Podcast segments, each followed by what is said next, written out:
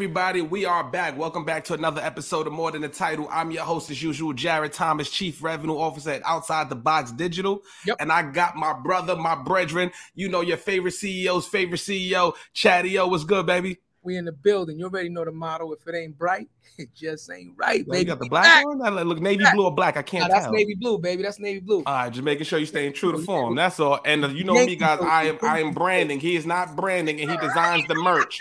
He does not brand the outfits. I don't I understand. it. am Brandon. I'm Pastel Chatty, baby. I not gotta a team player. He's Yeah, not a team player. Ben, tell him. I'm trying to tell him, man. Not a team player. You're on your own. I, I'm, I, I, I'm, I listen. They don't need anything. I'm like a lower. I'm wearing a Louis Vuitton. So we got we gotta get you some merch. We're gonna Oh, get you oh, you some say merch. you, you say you wearing Lori Lori Vuitton? No, Louis Vuitton. Yes, that's Lori. Oh, the Louis. Oh, you Lori and Louis. flashing the labels. We, we, we flashing the labels on us. Before we begin, y'all, you know we got a great episode lined up for y'all, man. Love it. Before we begin, man, let's start off with giving you guys the love, man. Shout out to our supporters, our followers, our listeners. Thanks to you guys, we are growing and glowing every week across every platform from YouTube, LinkedIn, Instagram. So we appreciate the love, the outreach, the comments. This is all possible because of you guys. And if you want more content like More Than a Title, please make sure you download the Live Podcast Network app. If you want more content like More Than a Title, please shout out to Angel and the entire team over there.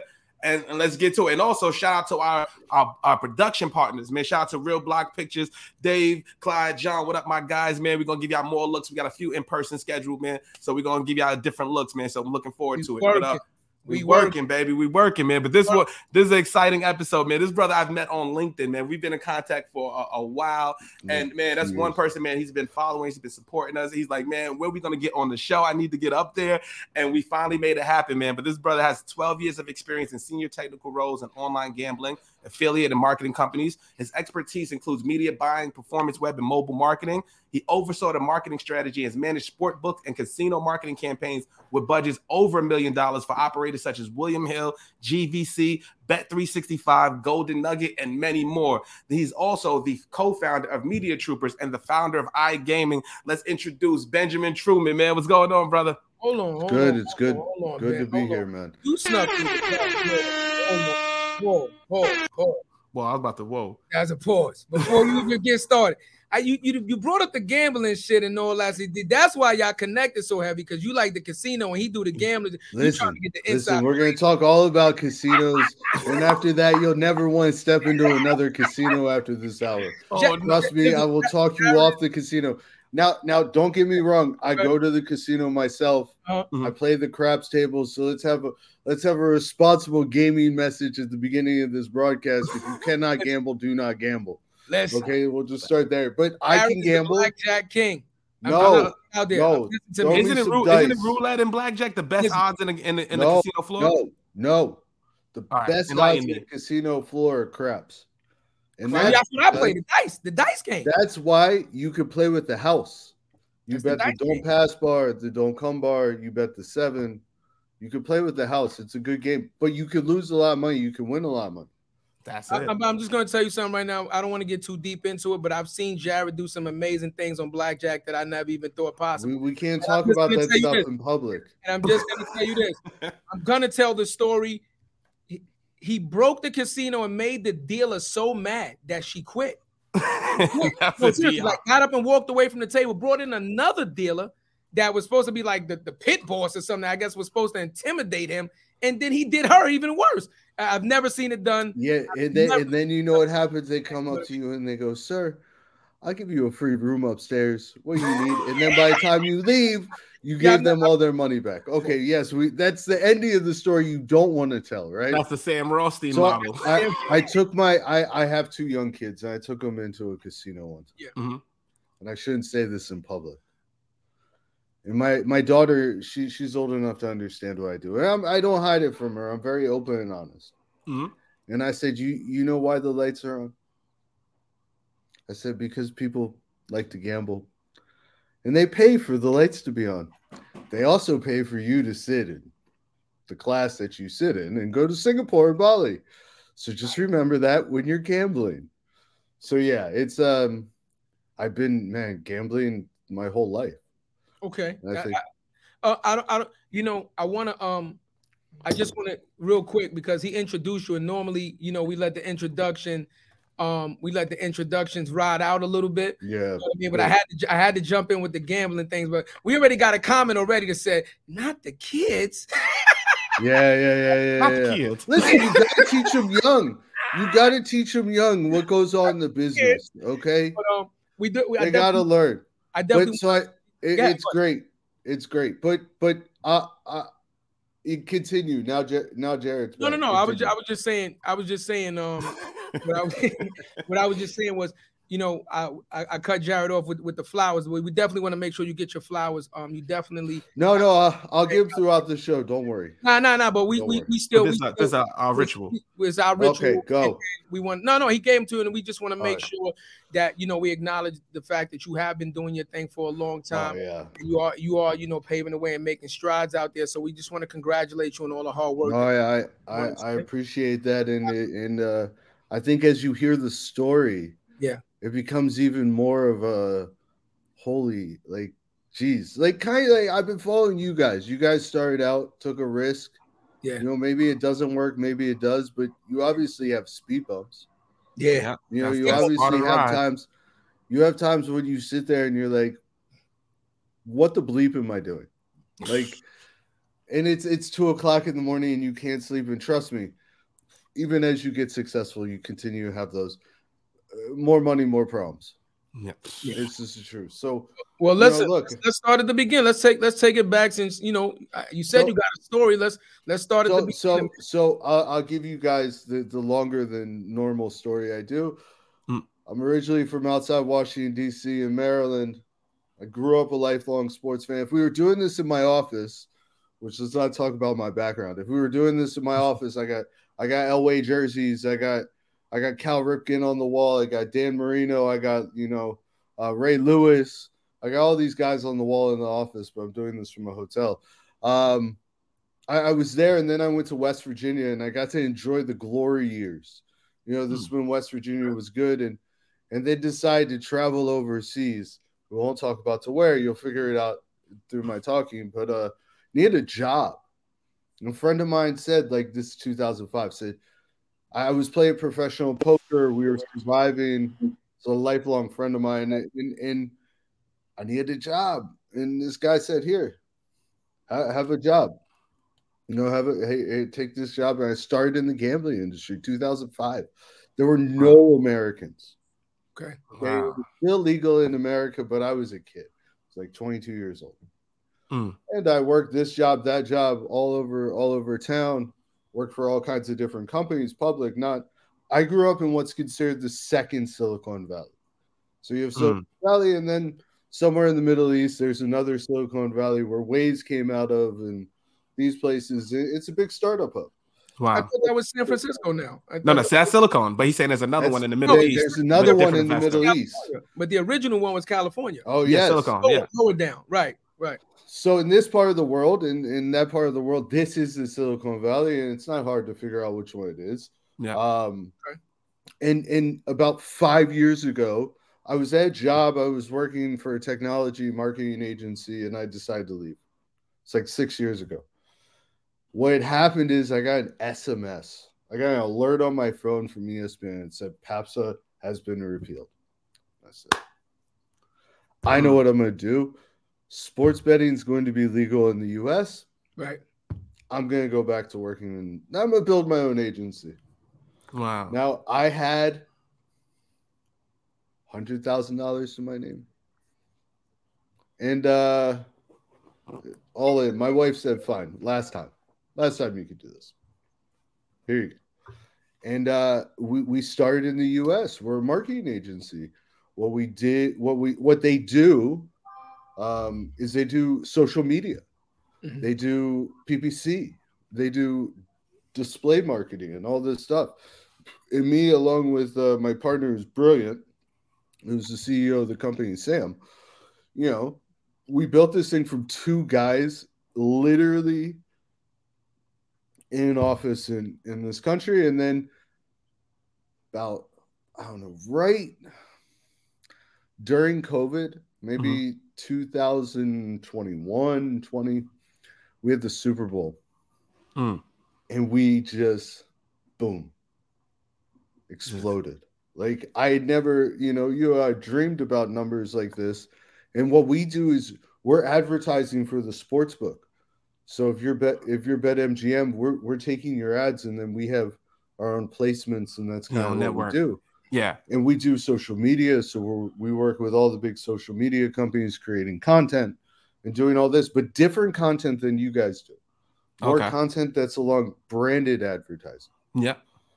so we work with with basically everybody in the market today media troopers and uh sadly sadly my my time had faded away at media troopers and I, i've left now but you know it's it's a company that i'm still is still in my heart today and they're leading the market as one of the biggest private companies Wow. uh, 70 people three countries uh, my business partner does an amazing job running it and and we i've been in this gambling industry forever man you know i Hmm. can it, it's just everybody gambles yeah. you Absolutely. know As you're and- saying that, Ben, can I ask you a question? As you're saying Yeah. that, you you came back to the U.S. once the law was passed, so you knew that it was coming down the pipe, right? You know that gambling's going to open up. So, what was step number one to build those relationships with the sports books? So, so throughout all these years in the business, you cross paths with people in a small industry. Yeah, You guys experience it in your industry. You go, I see you out there in other places. You go there, you Yeah. see people,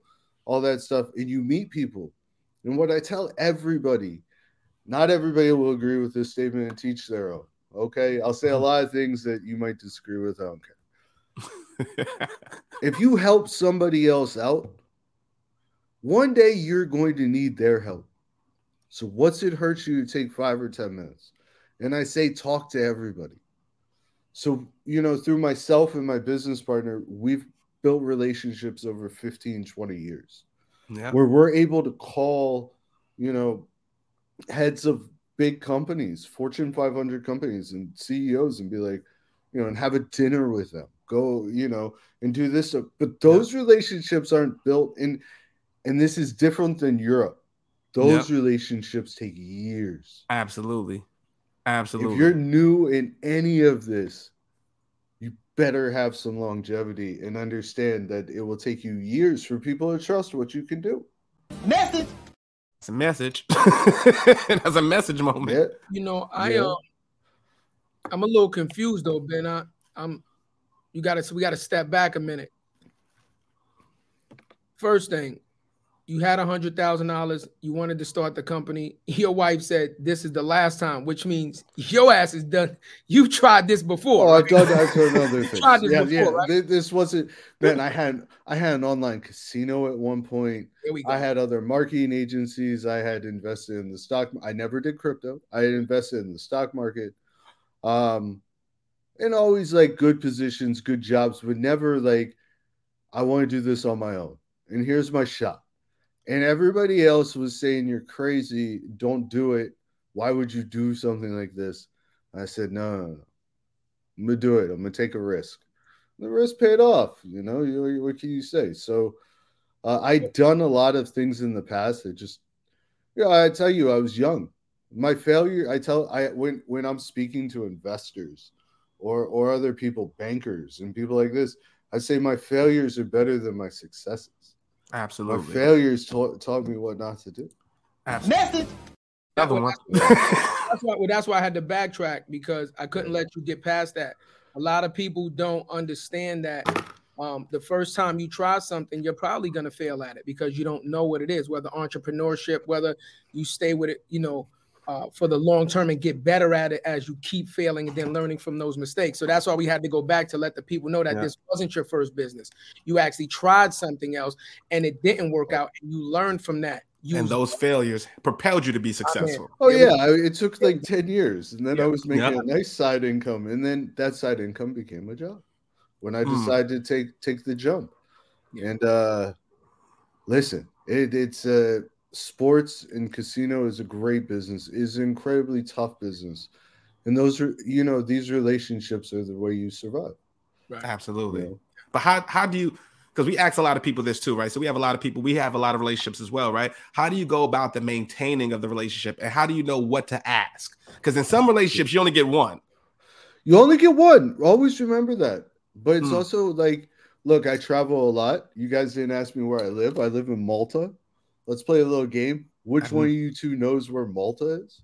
I have no clue. And, uh, Wait, go, go to Google. Where's my production team? D- Dave, text me. uh, small little island. Uh, off the. I think it's off. South, uh, south of Sicily. So, it's wait, about so to be when like Italy or Congo. something. Like, yeah, that's in that area. You know So what I'm it's so it's a small Right. it's a small small little little island. Yeah, about half a million people Right. and um it, it's it's it's a great little place to live Yeah. uh it's so safe man Yeah. you know compared to coming from from the us i've lived in other places in the world i've i haven't lived back in the us since i was 20 22 so Wow. i've traveled the world and uh it's a great little island but Hmm. um you know how do you keep these relationships going i travel regularly and whenever i'm somewhere i'm always i always try to set like quarterly meetings with people you know if i'm going to be go. in the same place i want to meet people off off site you know there's a lot of conferences you want to meet people sometimes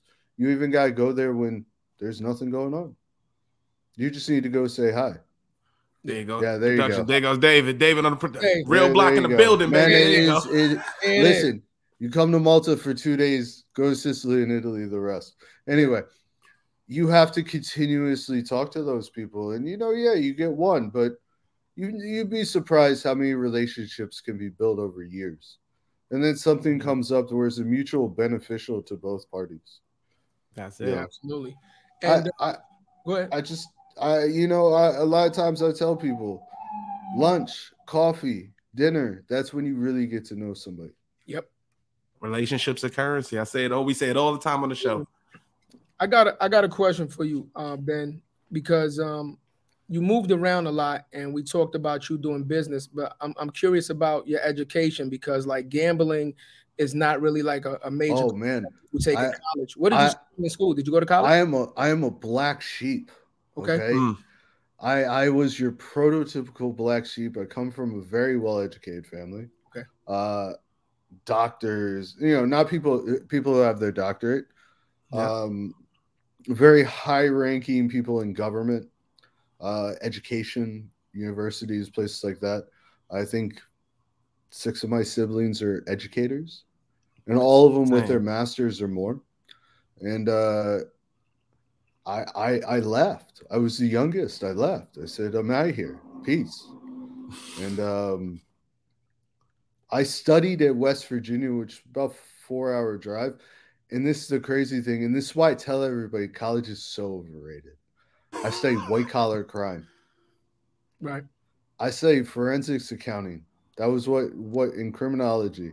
So my degree is the only thing university teaches you outside connections. And I didn't go to university for connections. I went to Party.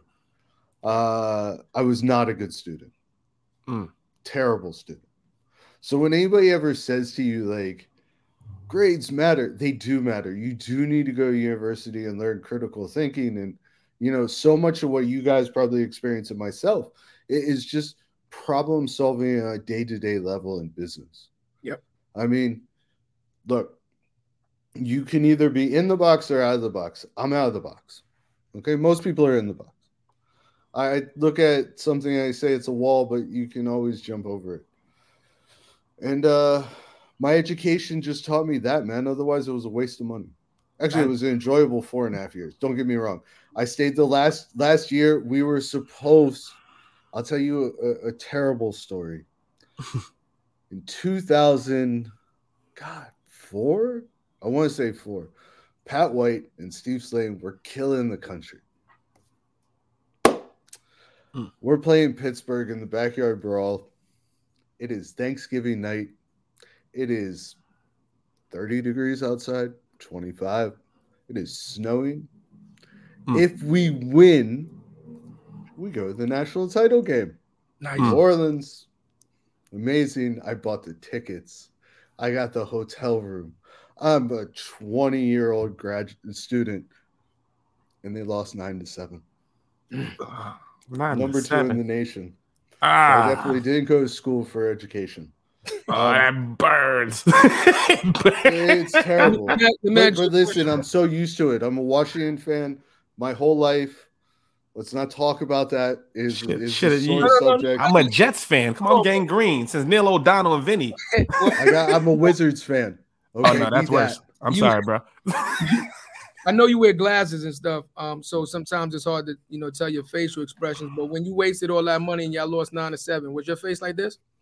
I- oh, oh, yes, yes. I was in the stands with my hands on my head, crying, crying. oh How can man. you, how can you go back? That was the, that was the height of my my sports. I want to be a fan, and then I was never. Now, co- college is college is um is is dope for a couple of things. One of the main things that college really really instills without you actually realizing it is time management.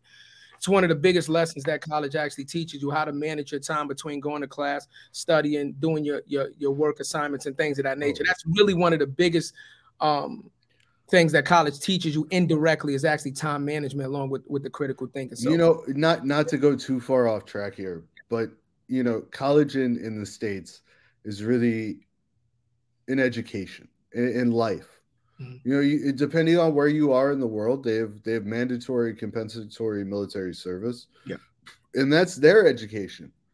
And Yep. and I mean, we can have a long discussion about this, but I happen to say that. Think about this stat. I went to school with tons of 30,000 people. 70% of them failed out, 70% transferred. Mm. 30% actually graduate. I think it's lower. I think it's like 23% actually graduate where they start university. Yeah. How many people go to university and just piss money away? Yeah. You know, a lot. A like big it- it is it is the biggest it listen in europe just so you guys understand this is hard to comprehend it's free most universities are almost free and trust me the professors live very well and they're fine. And it's almost free. So why you know i have discussions with people you know 30 40,000 it's, it's insane man. So if you're going to be a doctor or an accountant or something like that it's great. Otherwise go get professional experience. I got into university programs not because of my grades, but because of what I had actually done. I decided not not to not do any of them, but I got into very prestigious universities based on just experience, not to do my grades. I was like 2.8, man. Mm. I barely graduated. Mm. So it doesn't matter, you know. Like I, I, I always say that the I don't even know where my diploma is. I think my daughter broke it with like a, a, a some toy Paw Patrol thing like two years ago. Crazy. So you know, with something that you said too that stood out to me, man, is being the black sheep. Because we talk about this all the time. Like people go to college and then they end up blowing away the money. They'll go for. We actually had a, a, dude on a couple of weeks ago. I think he was going to be a, a physical education teacher.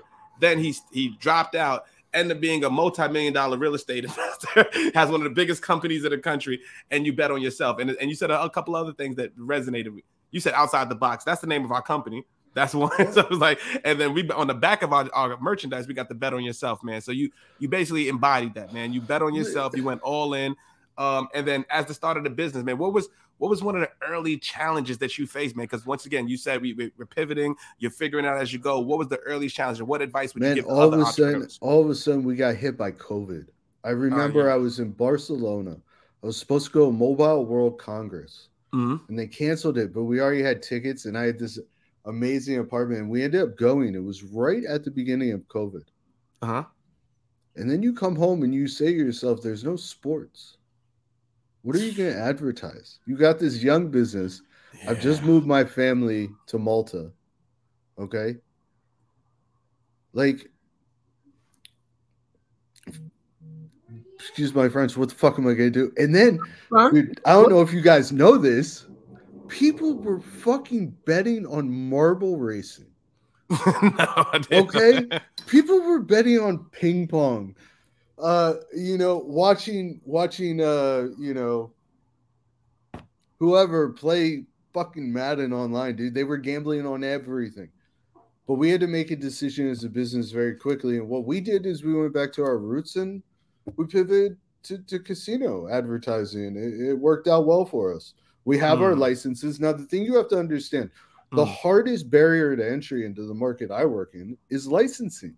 Yeah, exactly. You go in front of the regulator, and I tell people this, and guys, I come from the European side, you'll understand this, Europeans don't. Gambling's been around since the wild, wild west.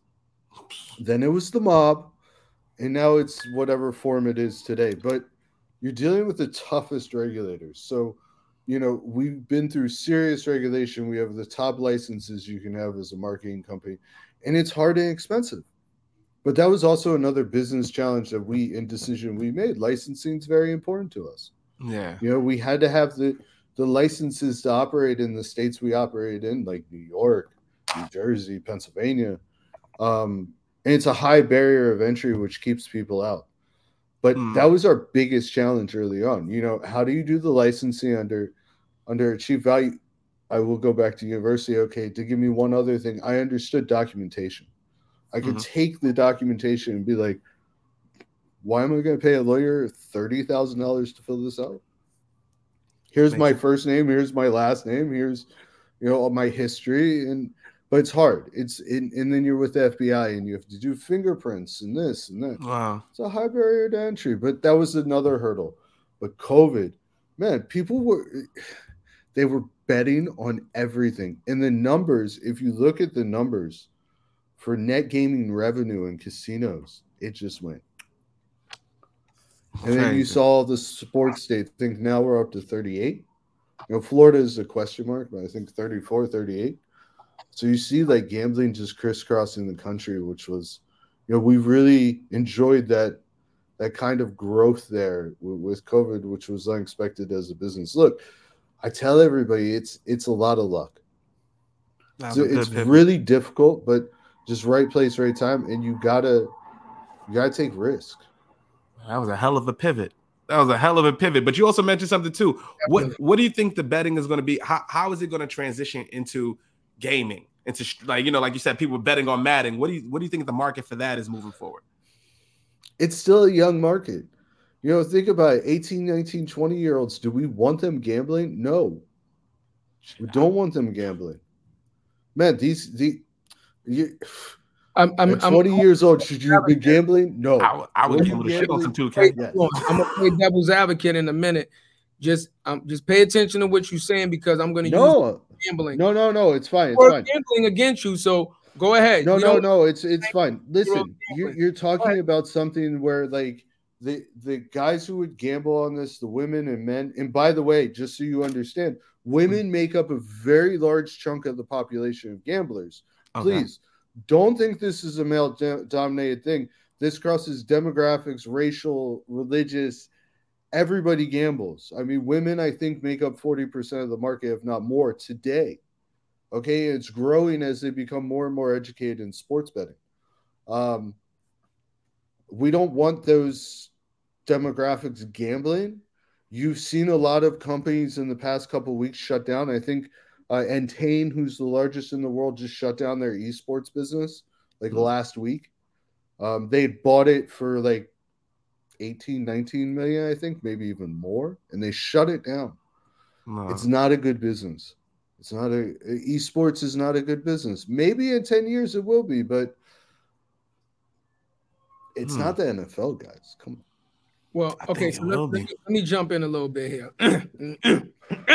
Wait, you, you ready to pause? Wait, hold on. I'm about to get my sound effect. I'm about to get my sound effect. I feel like you're going to start. something. class started. First of all, we talk about we don't want 18, 19, and 20 year olds gambling. That's exactly what society has you do every single day when you sign up for college, when you have no absolute idea of what you want to do, where you want to go, and the route to get there. That's gambling. Because the moment you get to college, you have no financial education, most people. Number two, the second thing they do is give you a credit card when you have, again, no financial education, no credit education on how to use the credit card. That's gambling already. You're gambling with your life already. You're gambling with your status, you're gambling with your credit, and then you end up getting a degree that you're in a hundred thousand, whatever, eighty thousand dollars in debt, and then you go do something else. You gambled. So again, you went to college for four years, you learned something, put yourself in debt, not only for the school, but for credit card debt, and then you came out and did something else. If that's not gambling, then I don't know the definition. No, the whole listen, you cross the street when the when the Right. lights red and Right. you're gambling.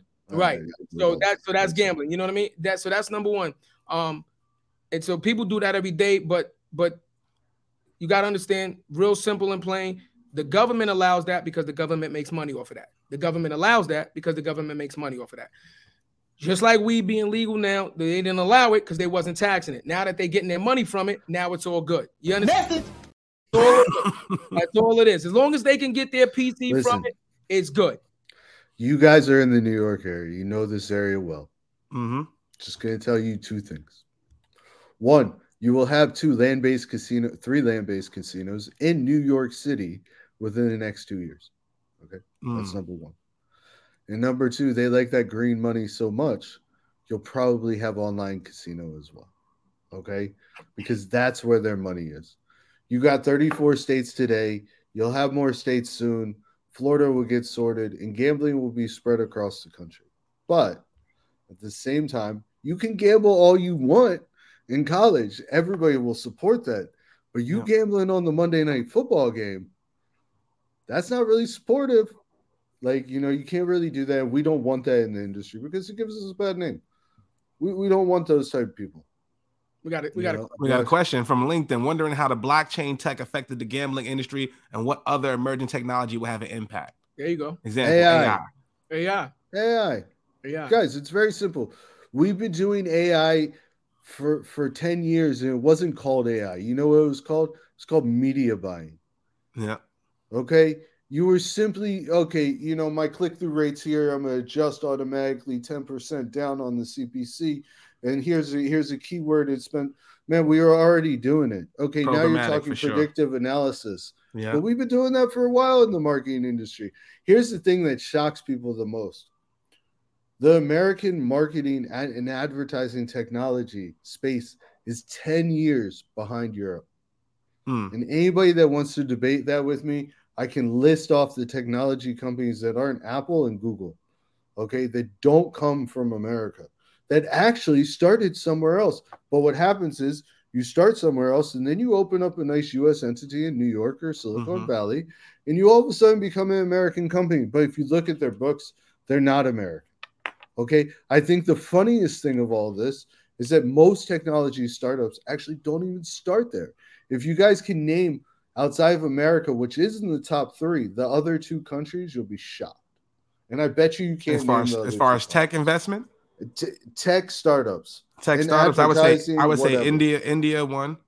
India is up there, but they're not in the top three. You want Uh, China? One of them, China, Bing. Say Can you name the third? I'm saying. I would Uh, have bet India are. and China. I would have bet those two. I'm not sure what the third. Israel. Ah, actually, we just had. That's actually yeah, that is a booming tech. We just had Shiro on talk about that. It was growing industry. Yep, Listen, growing market there. media troop you know gambling and and, and MediaTroopers and a lot of these businesses started in israel okay a lot of these online sp- industries like this started in israel and gambling's one of them okay obviously it spread to london gibraltar and macau and you know in the online industry is much farther behind you know think about europe's been in online for 30 years Mhm. 30 years of online gambling america what new york's two guys this is our second nfl season full nfl season Something like that. Yeah. Yeah, Nah, Japan. The, the the there's a if you if you study business and psychology, you see that in Japan, it's a different culture, different psyche. Like they it remember out of the box, in the box, Japanese, and this isn't stereotypical, it's just business. They tend to do things a formulated and structured way. Hmm. And and I heard somebody speak once. He was an Hmm. executive at Google, and he said, he said, "Why do you keep a development center, R and D center in Tel Aviv, Israel, and one in Silicon Valley?" He says they're both very expensive, and he Mhm. said, because in Israel, in Silicon Valley, it's the only two places in the world you can give a box of crap and get something. They'll develop you something. You know, I think you, and that's that out of the box thinking that you have in certain parts that you have to have to succeed. Not everything that you do people will like, and not everything that you do will be right. But there's an old expression You're gonna fuck up 90% of the time. As long as 10% successful, you've done very well for yourself. Yep, yeah. Message. Couldn't even get to it. Yeah, you guys came and hit. Go. There you go. But listen, the gambling market is crazy. I mean, but I have to say this much. I'm glad that we don't we don't see all the commercials anymore. Remember 2 years ago, FanDuel every everywhere. single commercial was at DraftKings, FanDuel, at Yeah. MGM, Yeah, Wynn, absolutely. Caesars. Absolutely. Like enough. So now what you see one a quarter, maybe two, FanDuel and DraftKings. That's really about it. I think that's a difference you see going on in the market. It changed. Back to your not wanting young guys to gamble. What I said, like we're trying not to target those audiences, and I think that's that's a big thing here. But I love to gamble. I mean, Don't Regulated do industry. sports. Just don't beat do sports betting, guys. Okay. I shouldn't say this out loud, but sports betting is terrible. w- It- I mean, I'm, not. I'm not being funny, but you, Yeah. I hear what you're saying, but a lot of times it's like learning something in school and then trying to apply it into the real world, right? That's why you talk about on the job training is better than a school education because you can bring that book knowledge and then realize we don't do it that way. Sports is sports. Sports has always been sports, and there's always been betting on sports since sports were created. Just how it's just how are you betting on it, right? Yeah. That's number one. Number two was Bumpy sports. Johnson, man, my favorite show on, on what was I'm well, watching it. Uh, Har, uh, it was the Godfather Harlem? Godfather of Harlem. Godfather Yeah. Harlem. You know, Bumpy Johnson. You had the guys like you know uh Rothstein and these guys in gambling back a Yeah. hundred years ago. right? on the World Series, yeah. but but Yeah. even, but even you got to understand, like sports is sports, right? So remember, even before all of that, back when they, you know, Rome and stuff first created the gymnasium, right? The gymnasium where people, where athletes would actually go train and learn philosophy and things, and then they bet on that sports, right? So sports has always been bet on one way or another. You understand? It's almost ingrained in what the, the activity is, and now with it being you know so dominant, especially like college sports, with they make so much money hand over fist. College sports, it's it's almost impossible to say you want to introduce something that's gonna be this big because it's that big because of the kids that play in it. College sports ain't big because of adults. You understand? It's big because of the fucking college. But, but, Hey yo. You know, li- Come on. listen, no way. You, you- no way. You know what I mean? You said it that's big like four or five times. I was letting you rock. Nah, come on. That's, that dude is not an AO. yes, It was, but it hold, hold on a second. Hold on a second. We can have a long discussion about college sports and betting in college sports. Okay. Talking in But let's have a quick little discussion on how useless the NCAA is. Okay. Okay. These are guys who are, you know what? I love them and I love Disney. Okay. I'm going to tell you why I love both of them. The NCAA punished Reggie Bush for Yeah. taking a little bit of money, of course. and that motherfucker made them millions. Of Oh, oh course. absolutely. They, who else they punished? They punished everybody. You know, I can, you run it down the list. It was a joke. And Mhm. now the I- NCAA is profiting because these kids get paid. And they're not kids, they're adults. In Mhm. Europe, guys, an 18, 19, and 20 year old are playing in the pre- Premier League. Okay? Mhm. Just so we are clear on this. They treat them as kids and they're not. They're professionals and they're adults, and thank God they're getting paid now. Okay, that's all I'm going to say. But do you want, I don't know, name a player out there? Do you, you know, Marvin Harrison Jr., do you want him promoting sports betting? No. It's, it's not. Mhm. It's, it's what I'm saying is sometimes you can't have one without the other. That's of what course. it's just about. It's just about We're, we were talking about marble racing a right, minute ago. right. So that's what I'm saying to you, right? Again, so if you want to talk about marble racing during COVID, I've seen more sports created that I've like, when, Oh, when yeah. the fuck did that become an actual sport than ever in my life, right? So again, right? People love sports, people love entertainment, they love the adrenaline. And, and I, I like this one for you guys. you know what I mean? Mhm. How shocking is it that Mickey Mouse is in gambling? Really? Didn't know that. Mickey Mouse is launching on November 14th, ESPN Bet. Mm. I mean, let's- Mickey Mouse, who five years ago was anti gambling 100%, is in gambling with Penn. And That's- Penn was the guys who were Yeah. with Barstool. So Yeah. they, they threw Barstool off to the side and they grabbed ESPN. And if you read the deal, this is the kicker, guys. I think it's a hundred million dollars a year. They're guaranteeing ESPN. I mean, again, like Wow. Disney. I mean, Mickey Mouse Dave, is in gambling. That's all I need to say to you. How have times changed? Yeah. Look, Disney is a corporation. Like, let's not downplay this. Disney Disney's a billion dollar. They're one of the biggest corporations on the planet. You understand? By the way, you want a stock tip?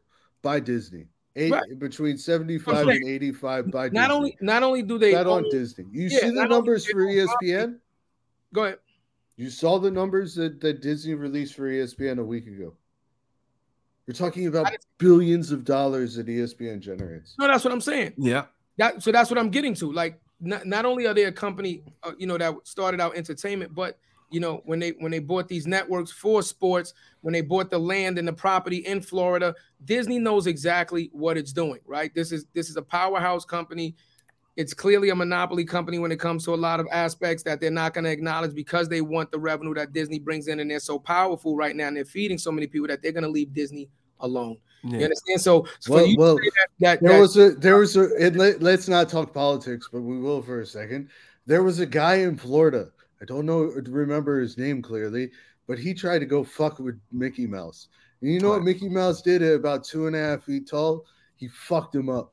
Okay. You don't fuck with the Mickey. Okay. At and all. this is the funniest thing. But five years ago, you know, just think about this, guys, for a second. Okay. Mhm. The NFL, which, if you look in the stats, the NFL is the wealthiest sports league in the world, Uh, hands down. Premier League, whatever they can I gotta say. look at that. They beat out soccer. They That's actually not- They beat no, not so, not soccer all together, but the Premier League. okay. Okay. Now, fact. NFL was five years ago 100% against gambling. If Right. you asked Roger Goodell, you were in trouble if you were gambling. Right. Yeah. The NFL three years ago had nine partnerships with sports betting companies within two years, and they were paying millions. It's funny how fast the dollar changes. Every every everything changes, but Disney. If you look at everything that Disney's doing, they're repositioning themselves for the market, right? That's- like they're selling off ABCs, a lot of their different networks, because the customers, linear TV is not going to be the same. Everything's going to be streaming on demand. They're going to reinvest some of those resources into the streaming platform, and then it makes sense for them to since to have ESPN. They just laid off seven thousand employees over Yeah. there to generate some revenue from that thing and license that out. So it makes I'm- sense. I'm So so stockholder, Iger's so so Iger's going for it. Listen, they're going for listen, they're going for ESPN bet. It's launching November 14th. It will be interesting. You know, one of the things we haven't touched on, I think it's important, Mhm. um, which is a little bit different than most businesses, is your product. Okay. You know, Okay. you guys have product to content in, in online gambling, we have product that you actually use. Yeah. You know, if you guys gamble online on a mobile app, it's a product. Right. Mhm. And I guess the real question here will be how good is their product?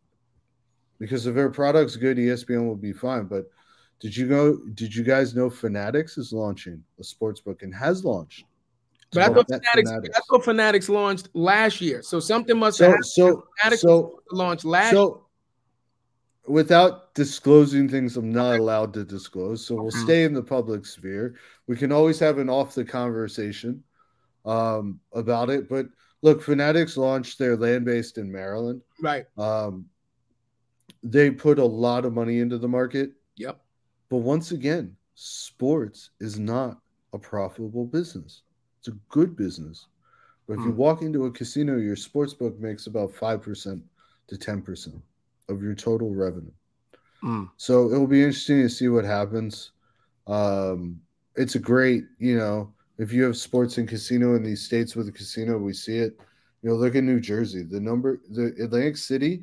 The only reason it's alive is because of online casino. Absolutely. And that, I, I got a The question. amount of money generated it's ridiculous. Oh, is insane. And this is why I don't understand why more states haven't done it. Because I'll tell you a funny story without disclosing the individuals. Okay. Mhm. There was a very large sports team. And I was having a conversation with them one day, and it was the funniest thing in the world because we're talking about sports betting. And it's like, guys, what is your plans? What is your future? What are you guys going to do on the advertising side? Yeah, yeah, yeah. And they said to me, they said, one of my largest sponsors is this religious institution. Mhm. And I started laughing Hmm. because I said, Isn't that the same religious institution that so and so got in trouble for doing something they shouldn't have been doing? Mm. And they said, Yeah, they did. Six. What are they talking about sports betting? Um, and I think a lot of that's changed over time. So Disney now, after five years, time to get in the ball game. Listen, CBS isn't in the game. Amazon's not in the game. They will be. Um, They will be. I don't know if Ama- Amazon's now doing digital ads. Okay, now they're going to take on Google. So we'll Yeah. see. So Now my, they're my question. pushing the, their paid hold advertising. We got a question from the Yeah, we do. We do have a question. Yeah, let's get to the question. Uh, what what is the distinction between a good business and a profitable business, Ben? Listen, two years ago, a good business was a business that could raise you money, but a monkey could raise money on the street. Okay, a profitable business is one that survives. You know, you run MediaTroopers in my businesses have never taken an investor. Just understand that. Hmm. Never taken a single investment. And we could have. We could have gotten millions in, in series funding. We never did. It just wasn't. But our business was profitable and still is. Bootstrap. You know, and and and eh, listen, look at the market today. I'm I'm sitting here in New York City. I Mhm. I I do talk to bankers. I, I had meetings with them today, and listen, you could have traded it ten times two years ago, where now you're trading at six times. Like that's the market. So if you were a good business, what everybody said, a good business is a business that pays the bills, guys. It's a good business.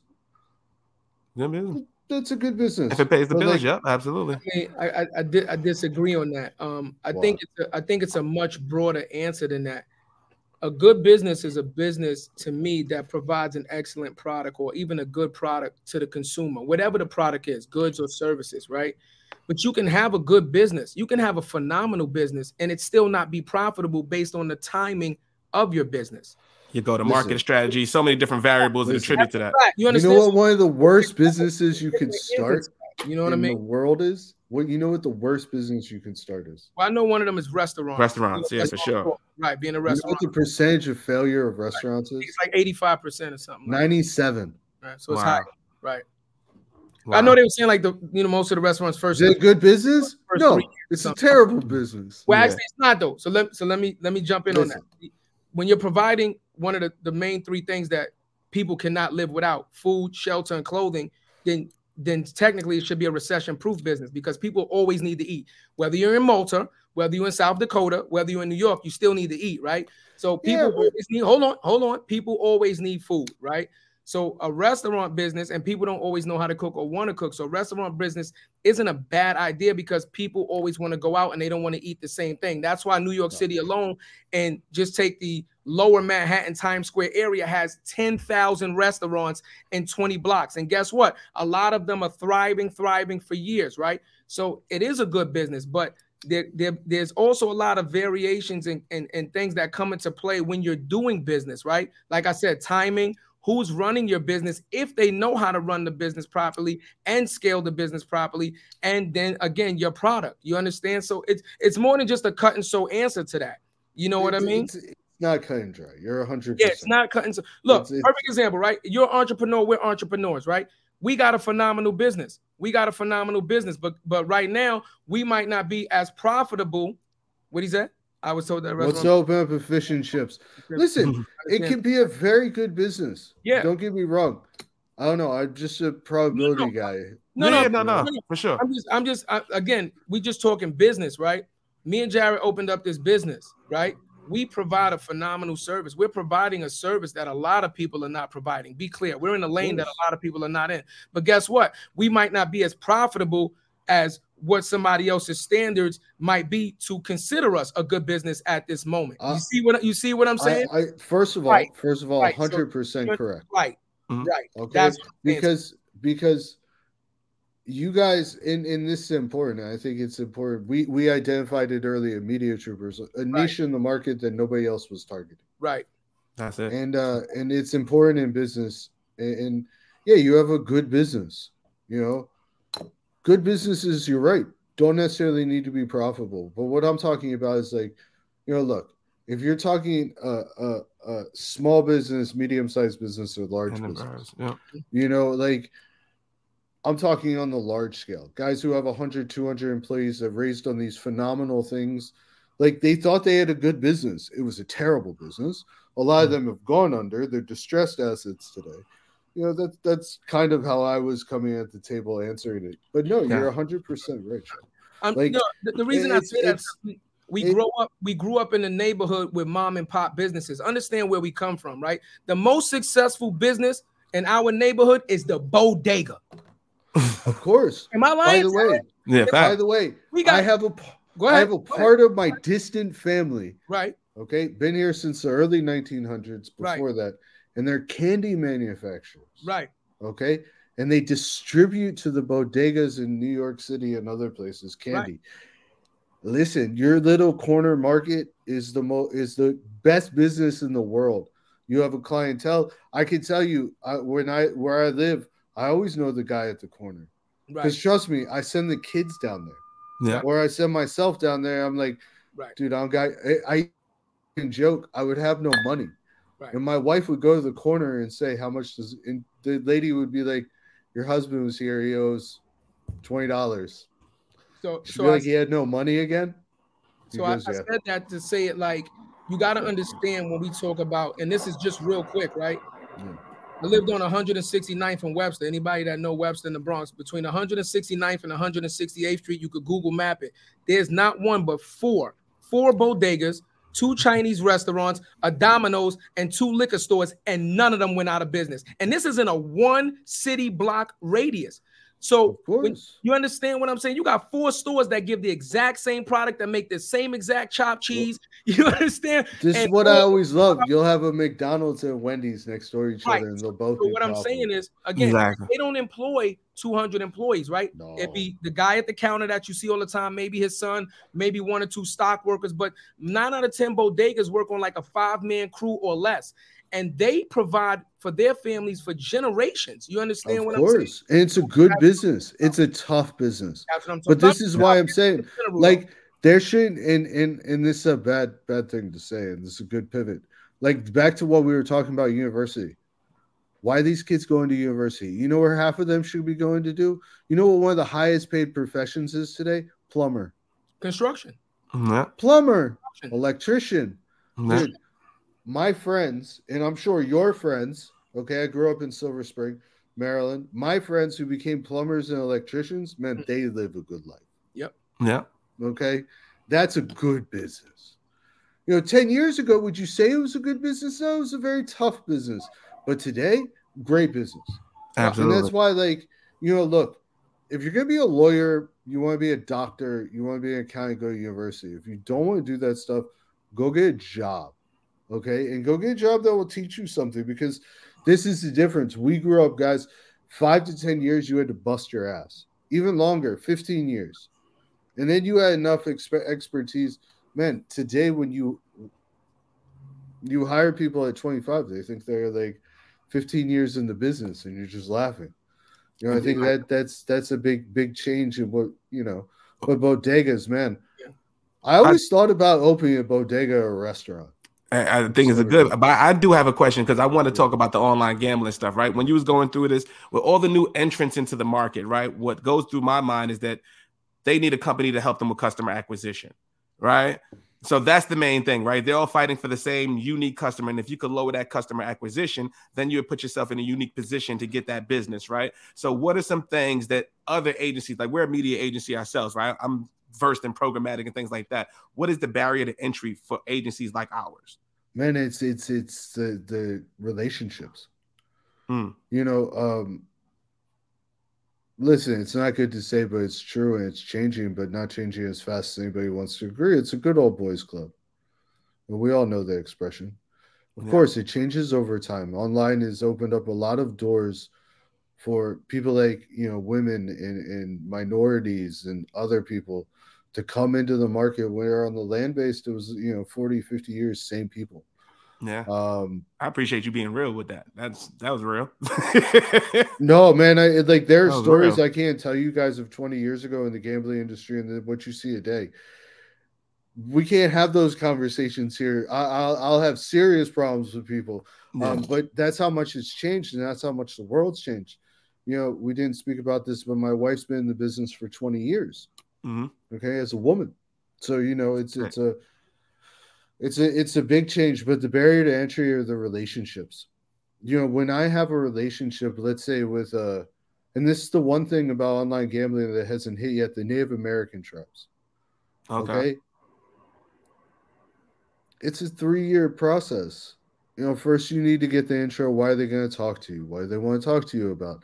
How are you going to sell to them? And then you have to find a niche and then you Yeah. sell to them. And And then, then maybe there's an RFP or something attached to it. You listen, gotta, there, there might be an RFP and all this stuff. And, and we're in a niche where, thank God, there's not a lot of that. There aren't too many competitors, but it's a Mhm. very high bar- barrier to entry because of regulation and then you have a barrier of entry because you need to know the players. You know, they're going to treat you differently than they treat me because they know me. yeah, you of know, course. that's just the way of the world. Um, and that's a big barrier of entry. So because we had all these relationships, it was great. And you know, you see it, you go out to the conferences, and that's how you do it. But uh, yeah. you know, it, it's changed a lot where it's easier for people to get into today. You know, now now I'm I'm watching people that I worked with. You know, somebody I worked with at one of the companies just went to the NFL.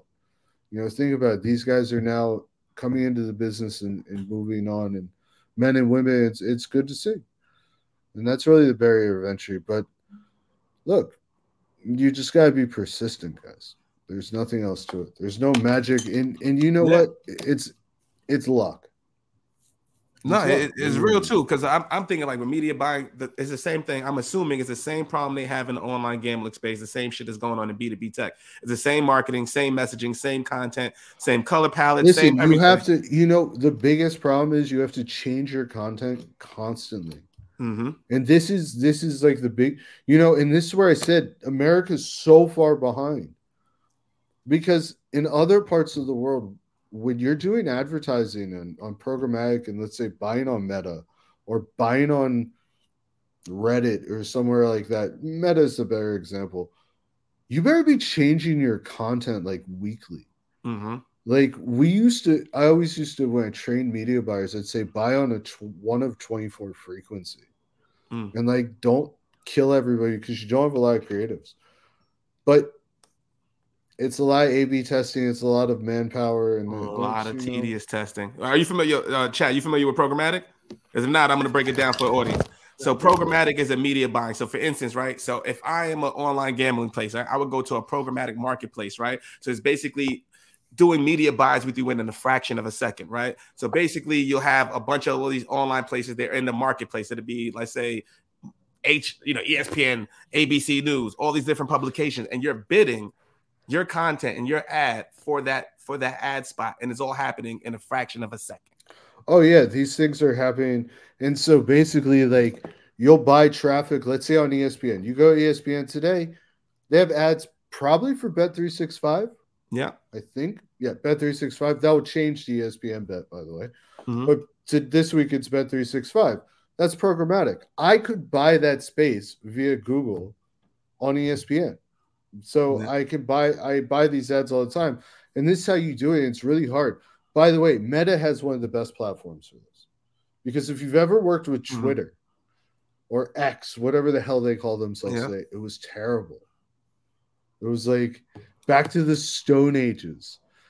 Because Yeah. you know, as an agency, and and I don't know, you guys probably don't experience this. I'm, I'm from the AppNexus days and all. I'm from the beginning, Oh, bro. I'm with okay. you. I'm so, with you. So you are an agency. You don't own the damn website. You Mhm. go to a gambling company and be like, "Hi, I want to put this code in your header." Yeah. You know what your response is going to be? Go fuck yourself. So, You know, facts. And it might even be those specific words, but if not, it's going to be something very similar to those. And Twitter's the worst, but you know, AppNexus. Wow, AppNexus still around, by the way. Still around, right? Those it's were the still great. I mean, it's still used to this day. We still use it. But um, you know, Google, think about it. Did you know that on Google, 70% of people click the top three search results? And absolutely, Do you know that the top three search results are all paid ads? absolutely. My wife once bought tickets to a concert through one of those damn paid ads. She's lucky she got her tickets because I was like, listen, you know better than that. I literally do this for a living, and you click the ad, like you click the one right under that. ad. Yeah. Um, but this is the type of things we do, and that that listen, that bidding's done in real time, right? You know, CPC on the spot. So if you guys went to a gambling website and then went off, they will retarget you. Mm-hmm. You know, you'll see the FanDuel ads and the Fanatics ads and these ads, but uh, watch something. They won't change the ad. Exactly. They won't change the creative. It It won't change the the content. same. So for instance, chat, like if you see you, go to you go to drjays.com, you click on the Jordans, Yeah. right? Then you go to worldstar.com, you see a big display ad of the same Jordan you just clicked on. That's pretty much retargeting in a nutshell. Yeah, I mean that I understand. I mean Yeah. that's that's the whole. That's the reason instant you to track you with the coo- that's cookies. the cookies. Exactly. Cookies, though. That Exactly. Yeah. understand, Exactly. right. No, you're breaking it down for the audience. Yeah. Just No, hey, no, ain't on it. Programmatic, I didn't I didn't know it all. That's why I was sitting here listening. Yeah, so so understand that at all. there's I understand. you know there was oh man i'm gonna go i'm gonna go i forgot the name there was a company about three months ago maybe media MediaMath okay Yep. anyway there was Yep. there was a very large company three months ago which went bust overnight was a big programmatic company so you, and they, you have what's called a dsp or an Yep. ssp a dis- side, supply side. yeah Okay. so they were an ssp which means that break that down they- that they down. had the they had the ad space in the product. So let's say you're on Tinder, Tinder has an ad.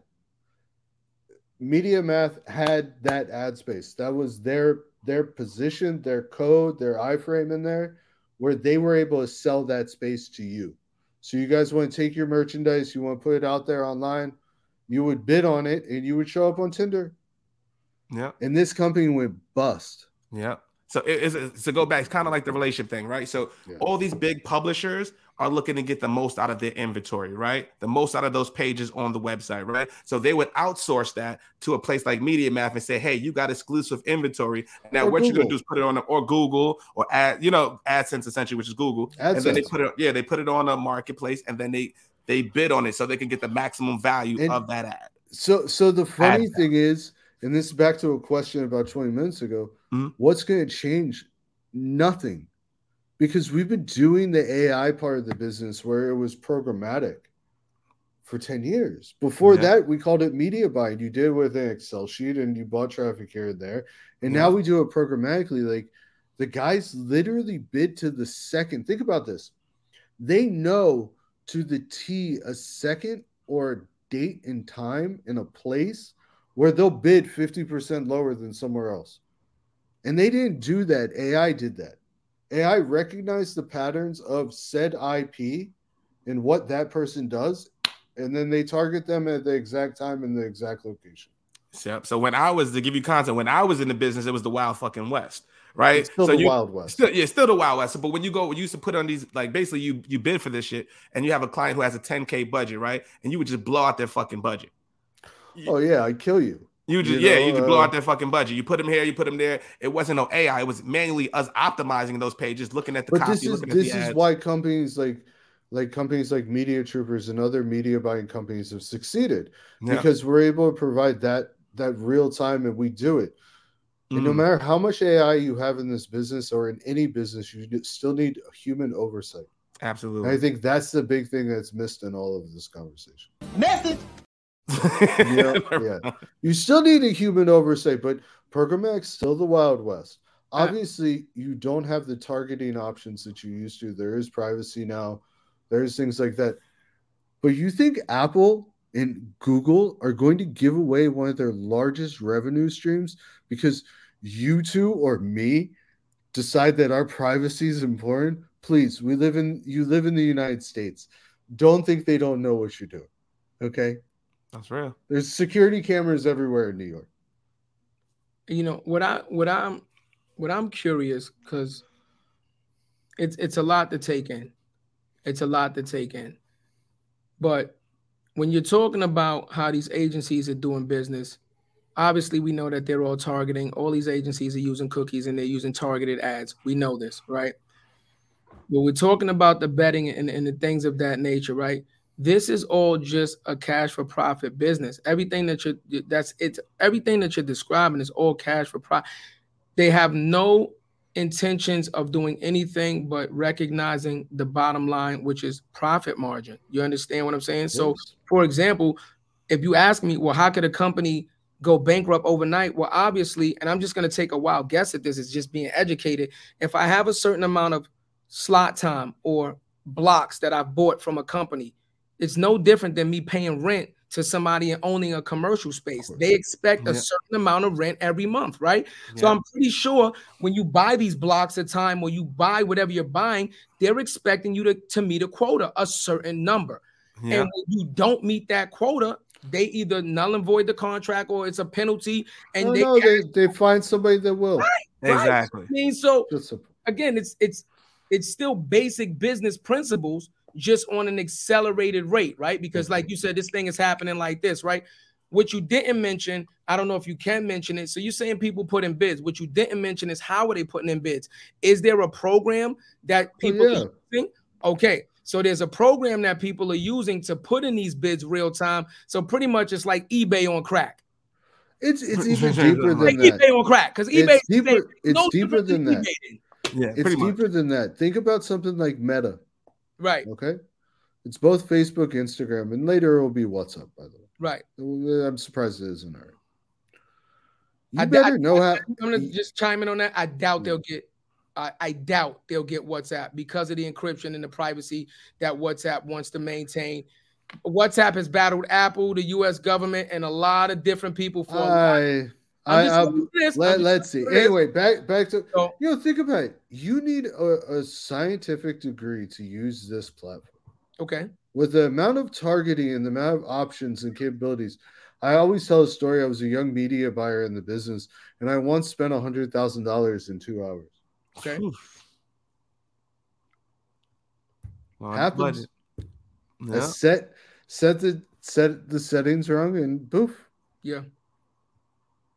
So you know it can happen it happens and you really need to understand these systems and you know yeah privacy's gotten better where they don't share with you Mhm. certain things like we don't you don't know birth dates and you know genders and where you Yeah. live and stuff like that today Yeah, we But- could used to be able to get super tar- uh, super Oh, man. Oh my god. You don't Right. even want to know the shit they used to have on you Right.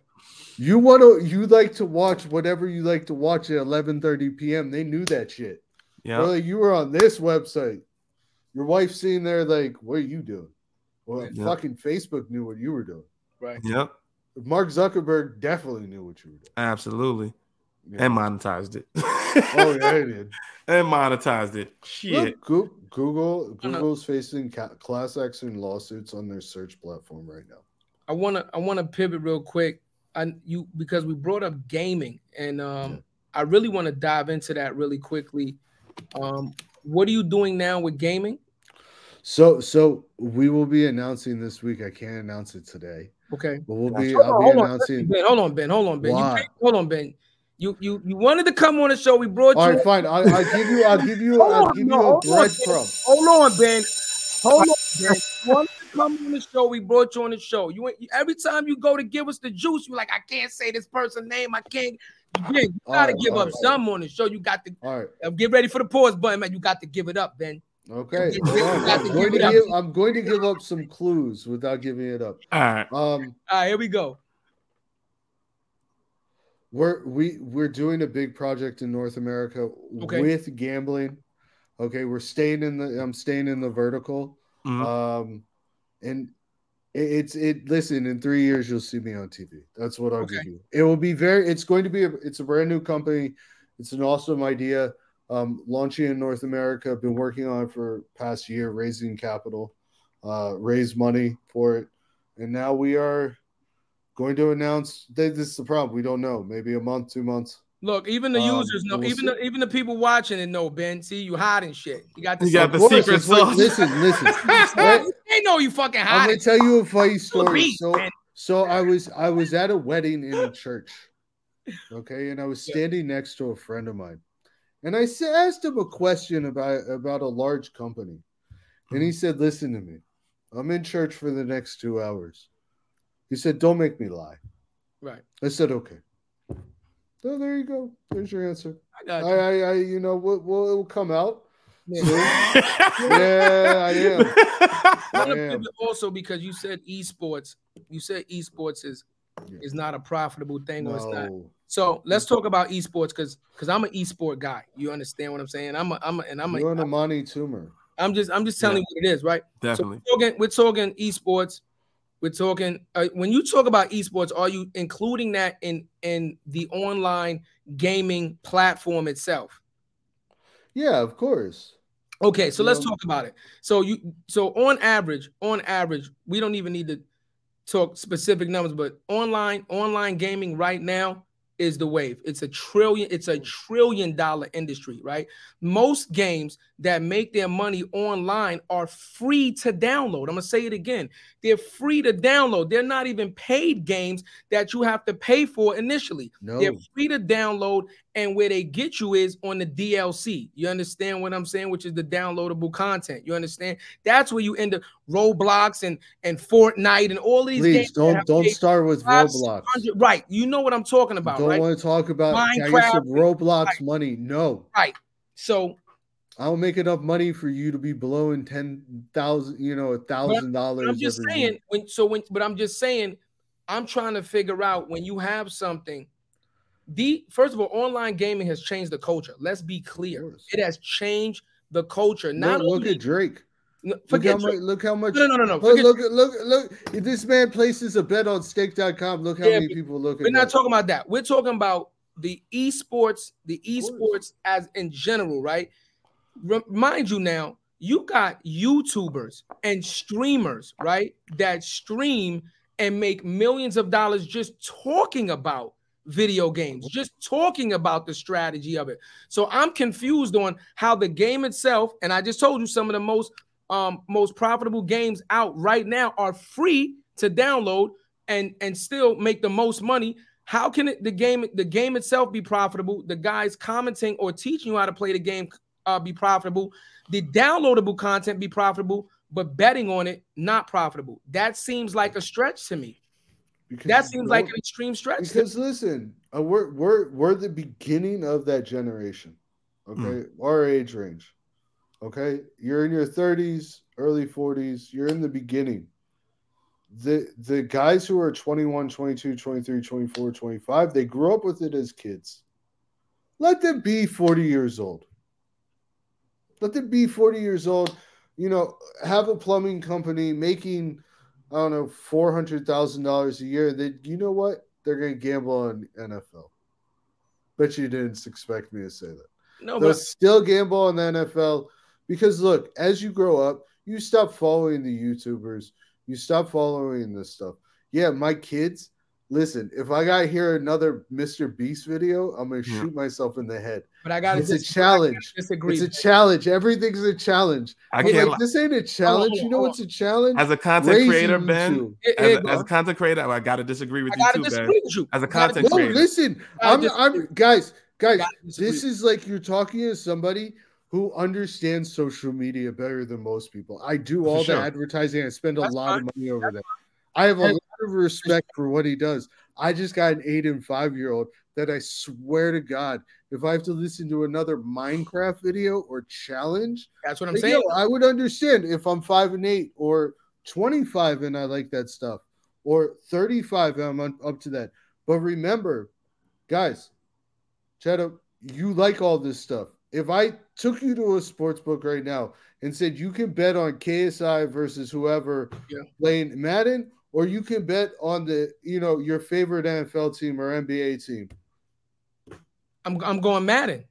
I'm keeping it real. I'm a gamer. See, see, that's the thing. You didn't. Ah. Yeah, I, I'm, I'm a I may, gamer. I may bet on myself playing the game. I'm not I'm- gonna bet on I'm. So- KSI so playing you- the There game. you go. So here you. So listen, Ben. Just so you got some background, so I got to fill you in because you don't know. First of all, when it come to games, back in the day when they had Blockbuster Video, I used to win the Blockbuster Video tournaments and Street Fighter and stuff like that. When they had the actual tournaments, I used to win the tournaments. I've been a gamer since games came out. Online right now, my favorite game is League of Legends. You know what it grosses. You know what League of Legends is. It's one of the top games in, in the play United Call of States. Duty. Even League that. of Legends, Call of Duty's fine, but League of Legends, you know what it is. World tournaments, you know what it is, right? Uh, no, that that you're, but you're talking. Listen, Hold on, listen. but we're talking gaming in general. So when we but talk, but you're right. On, It's hold on. massive. But you said you grow out of it. I'm 44. I didn't grow out of it. And just so you know, I got 22 years in construction. So you brought up construction, and I was gonna let you know before I already know about that because I got 22 years. 22 years in the Okay, business. so all I still love the game. all So I am saying, all I am saying, What we talking? The majority, the majority of listen, okay, mm-hmm.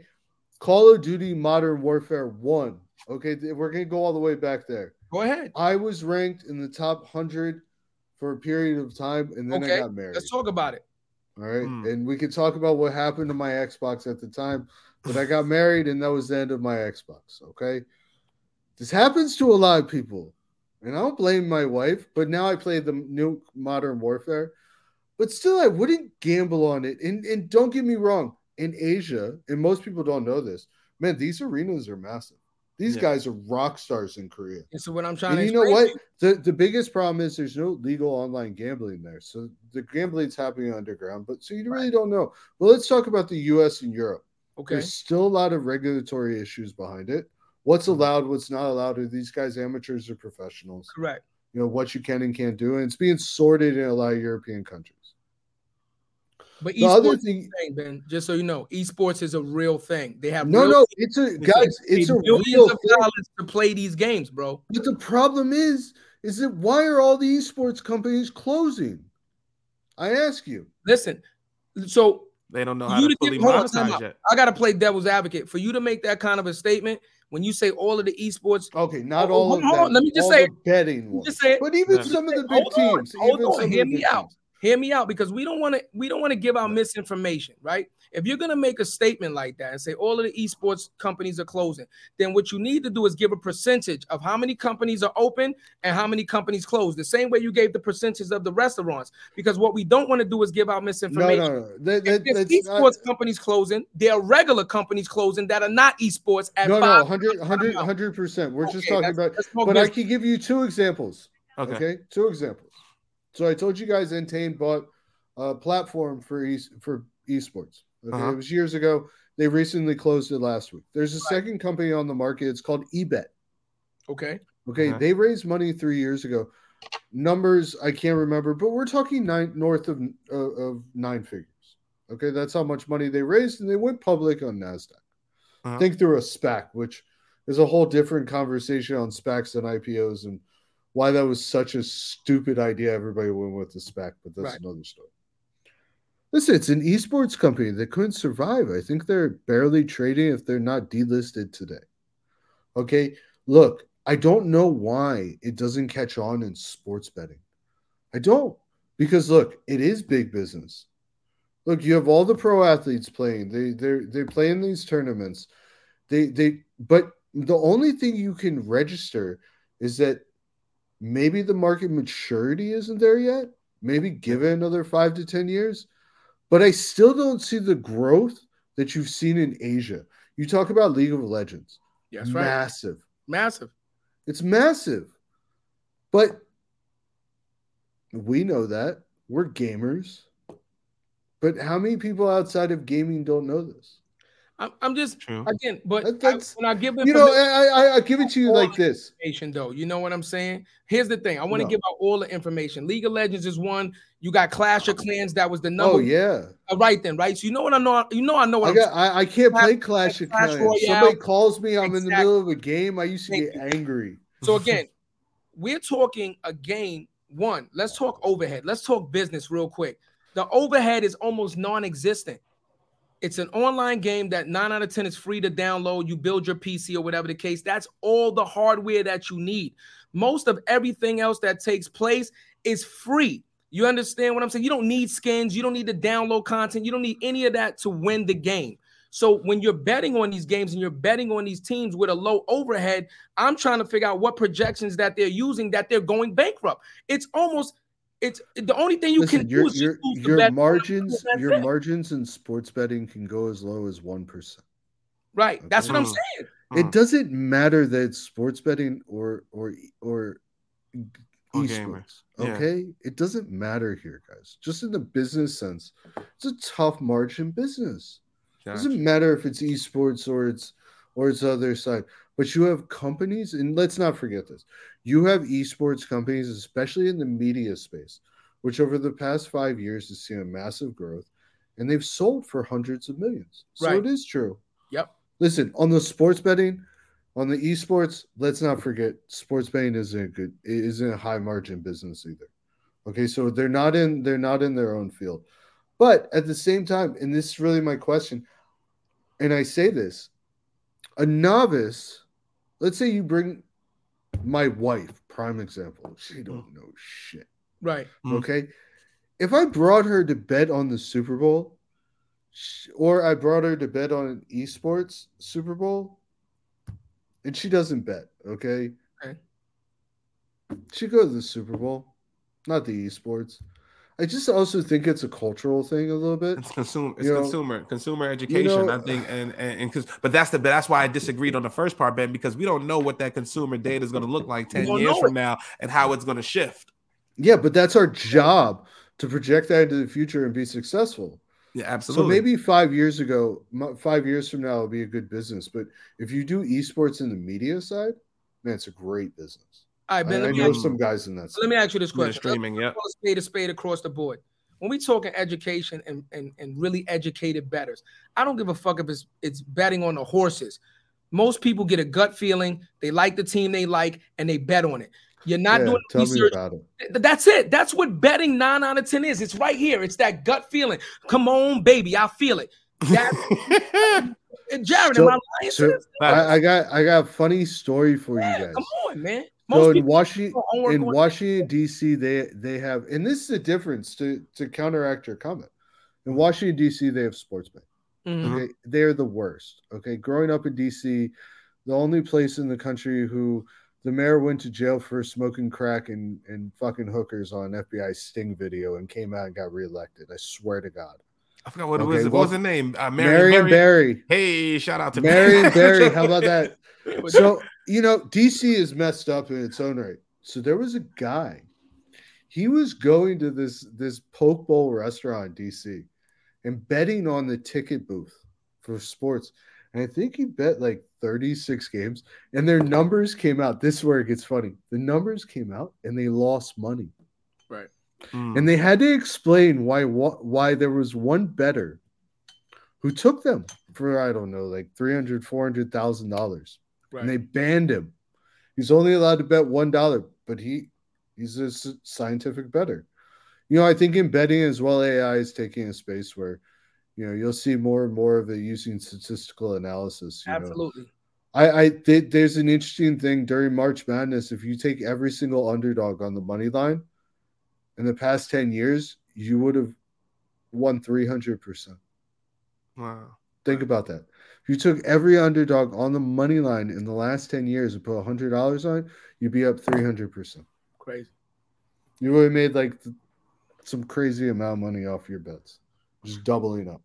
Listen, I know, I know, I know. We um we coming we coming up on time, Yeah. um. But I want to I want to backpack something that you said that's very important, right?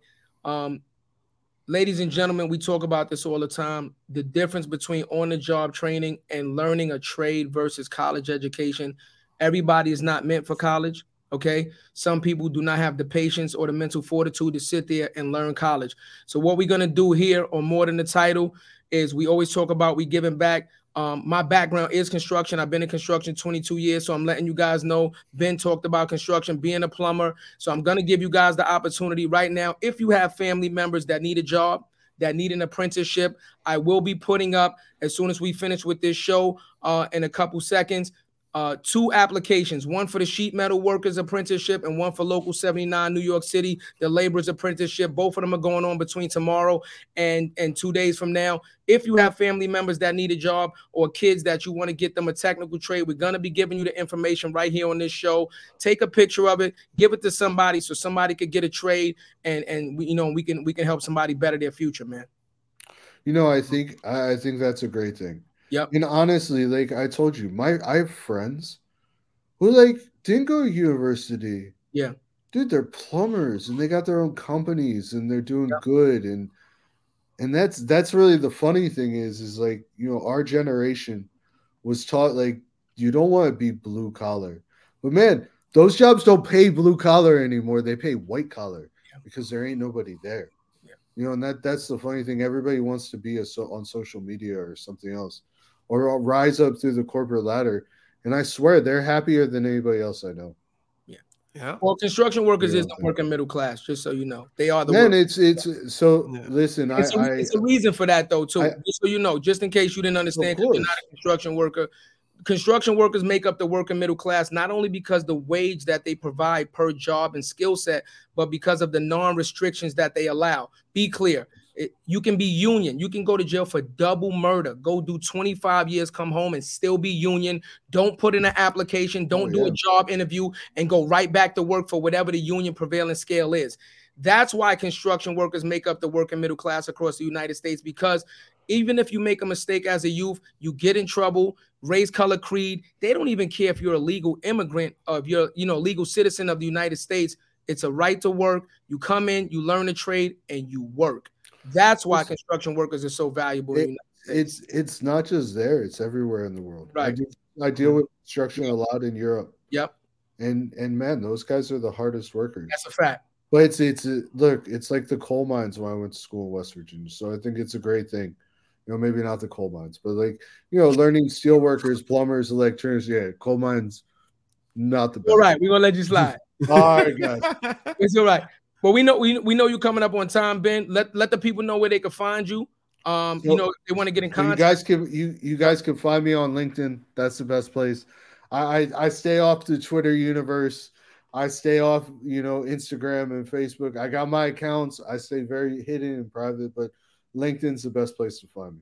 Gotcha. what's going on? Let them know what your name is on LinkedIn so they don't, you know, make sure. So it's it's Benjamin Truman. yep. You'll There you see there a wonderful picture, except I was shaved.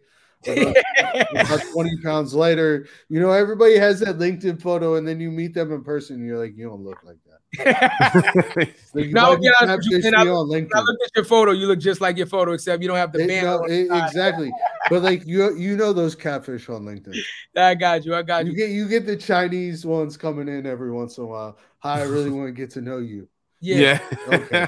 You got to come up with the better AI generated photo. Also, Ben, what we want you to do, man, because we believe in fostering relationships. We believe in it. We like you to put your number in the group chat. We'll start a group chat between me, you, and Jarrett, and we Okay. definitely love to continue this conversation. yeah, I put it in the private chat. So if you see on the side on the Yeah, side chat, Yeah, if you put your number in there. Real quick, Yeah. while he looks at that, uh, ladies and gentlemen, I'm gonna go ahead and put up first. I'm gonna put up the sheet metal worker app. I'm gonna leave it up for about 30 seconds. Um, the application is there, it gives you all the information. Uh, this is the sheet metal uh, workers union. Okay, this is union workers. All right, union number 28. Take a picture of it. Uh, send it to your family, send it to your friends, give it to your kids, man. Anybody thinking about taking up a trade, this is a dope opportunity uh, for them to get into. I'm gonna leave it up for about another 10 seconds, and then I'm gonna put up the next one. Um, because like Ben said, you know, I'm telling you now, uh, I'm a I'm a construction worker myself. I didn't go to college right away. Some people are just not made for college, and that's all right. Some people are really good with their hands. And you know, if you want to help them get a technical skill, uh, you know, a trade so that they can still provide for their families and make a and not a decent wage because construction workers make a middle class living wage, right? Not a decent wage. It's not minimum wage. We're talking hundred thousand dollars to 150 200,000 dollars a year jobs like Ben said plumbers electricians they all have non-union and union uh, counterparts that make very good money okay so here's the information for two unions coming up within the next couple of days once again please give this to your family give this to your friends pay it forward maybe somebody needs a job maybe somebody's child needs a job and this is what we're doing right here By by the way, by the way, I'll give you guys one other thing. There's been Yes, a real sir. shortage in the gambling industry with land-based dealers. And they Hmm. those guys at the big man, I'm sure you guys been to Vegas. You go into the Wynn. Yeah. You don't know how much those dealers make in tips and everything else. oh, These guys, crazy they it's a middle class job, but some nights they'll come home with buckets. So easy those are good jobs as well. You know, obviously you have to, you know, you have to be clean and all that stuff, but they're great jobs and they're always looking for people. right absolutely. So I'm glad you said that before. I gotta pivot back to that. You see what Ben said? You gotta be clean, right? Be clear, Ben. The, the res- it's called Resorts World. It's on. It's in Queens on the Aqueduct. I built that casino. I bought my house from building that one casino. Right. I was in the game 10 years and built my house on one job. That's how fast they wanted it done. We lived on a job 110, 120 hours a week. We lived on a job. But guess what? A lot of people could not come on that job. And once Yep. we start putting in the machines, a lot of people had to get off the job because they didn't have a clean background and they had to do the Fed in- investigation and they could not pass the Fed 3 investigation. This is why And- construction workers are so important also because Exactly. if you make that mistake and you get in trouble, it's okay. We listen, some of us have gotten in fucking trouble. We made mistakes, but it won't be held against you I, and you won't and the doors won't get closed to you where you I, can't. al- I always tell people, Yeah, you know, unless you did something really terrible, that's life, right. Let's talk about it. Most of the time, these type of companies and jobs, they'll just kind of, okay, just don't do anything stupid, and Right. you'll be there for the next thirty years. Absolutely. Okay, you murder somebody, you might have a little bit of a different problem, but Yeah. most Nah, people, it's sure. not that. You know, Construction, you won't have I a tell problem. people that. Yeah, it's like construction. Yeah, no, Come construction. People out Depending, depending on on, the air, for and the- bodies that still got La- jobs. Last thing, last thing. Depending on the air in what part of New York City you were Right. fine. I just Right. watched that that Netflix special on Get Gotti. Oh yeah, I didn't get. I only seen the first episode. I gotta yeah, finish watching it. That's a fire. But also, I was gonna say, throw it out there. If anybody wants to know how to be a content creator and monetize, you Yeah. can also Yeah. go to OTB Digital. We got workshops, we got courses, we got all types of things. So anybody that's looking to take the social media thing, you know, perfect the personal brand, build relationships, and really change the game for yourself and your career. Man, hit us up, man. We're happy to help. We do interns, we do all that stuff. We do free calls, we do paid calls, we do it all, man. We just want to see, we just want to see how people grow. We want to see people do better, man. Not have to, you know, and just give you another out, outlet, another option. You know what I mean? and don't and don't mistake you know what ben did on this show was very important for you guys he gave you guys a bunch of gems but i'm just going to chime in real quick one of the first gems he gave you without realizing he gave it to you was the fact that he's an entrepreneur but he's failed and he didn't quit and That's if you listened to our show before you've heard that message drilled into you a hundred times it is the person Hey yo,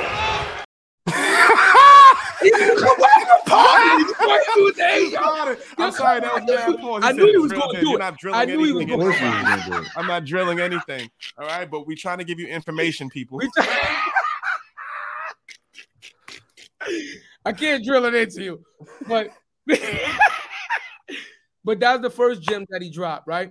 The second gem, and we talk about this all the time. Me and Jarrett, as big family members, is we talk about the support team, right? Ben never mentioned that he had a great support team, but he mentioned it indirectly. He said his wife said, and I quote, "Okay, this is the last time." That shows that he has his family supporting him, right? Yeah. You can be the best person in the world, the smartest person in the world, but if I have the best support team in the world, I'll beat you. It is all about a support team and who is helping you out. That's the second gem that he dropped. The third gem that he dropped is truly education, right? Knowing what you are doing before you do it, right? You want to bet? Learn about the teams, learn about the industry, do your research before you put your money up. Because, like he said, I spent a hundred thousand in two minutes making a mistake, right?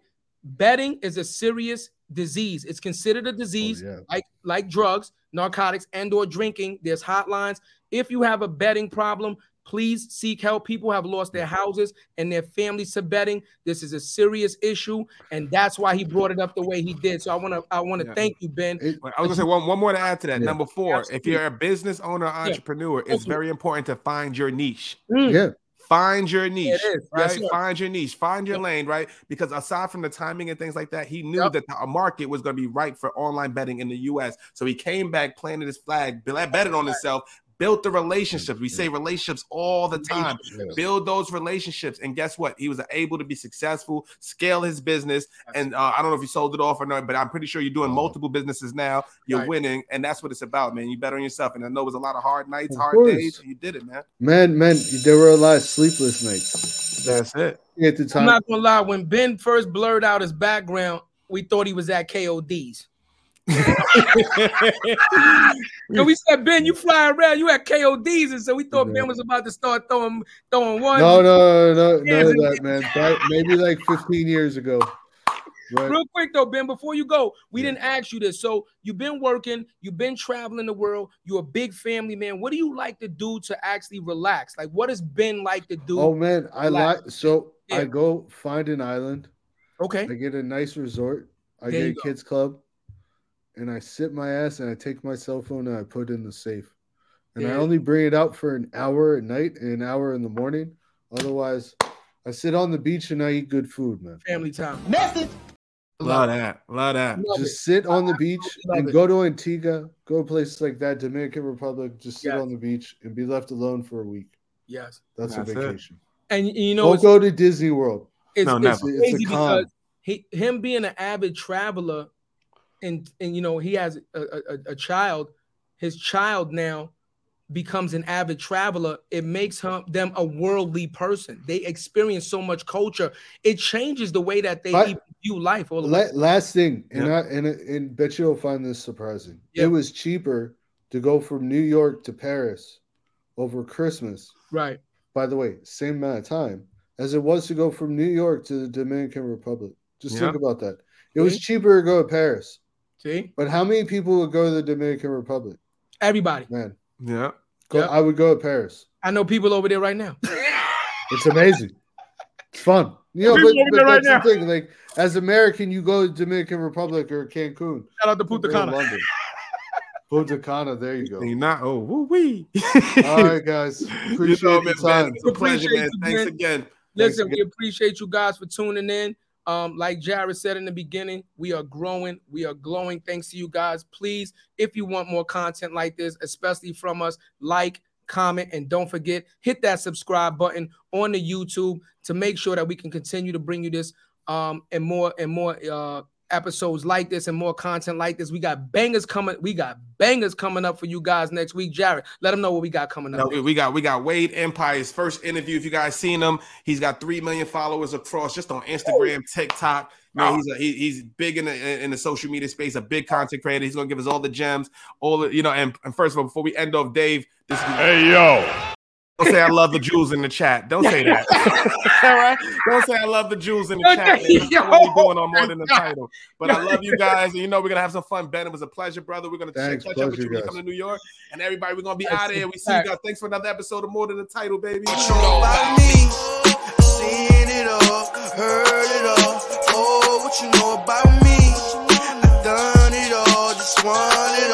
Oh, what you know about